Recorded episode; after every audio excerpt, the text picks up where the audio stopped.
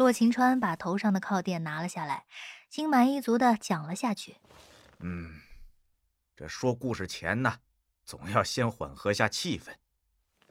就说这苏雨伦，原来苏雨伦最早叫苏丽，是个来自小地方的穷苦孩子，在大学就读经济学专业，而且其貌不扬，身上的乡土味儿很重，读书异常的刻苦，是当年的高考状元，标准的学霸。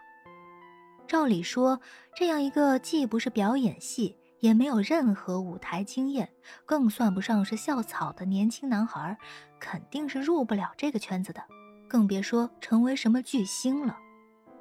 那时的张悠悠也就是个有点演艺经历，在人缘上还算吃得开的新手经纪人。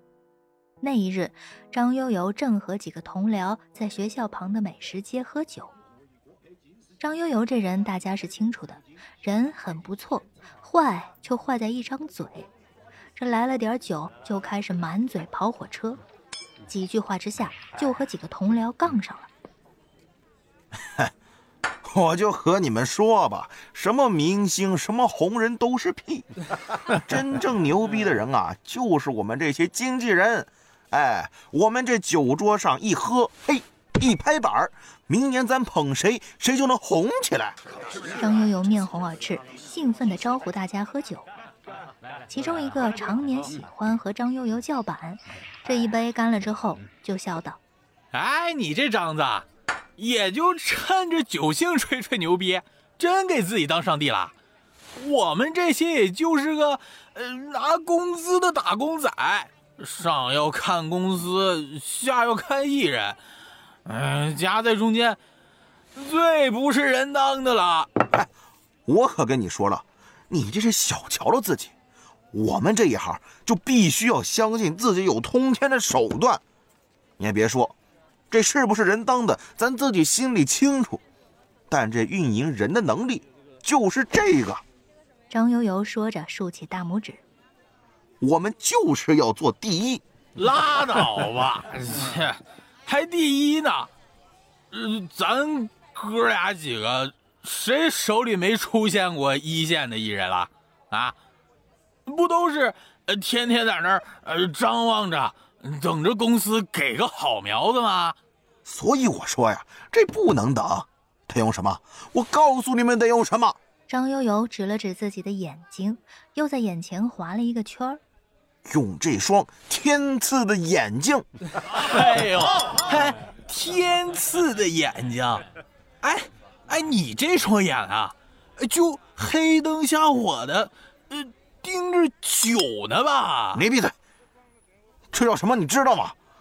叫那个那个啊，对，黑夜给了我眼睛，我却用它来寻找光明。什么乱七八糟的！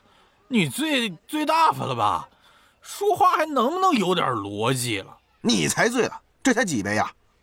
话说回来，哥几个别太小看自己，就要有那种是驴我也能当良驹的心态。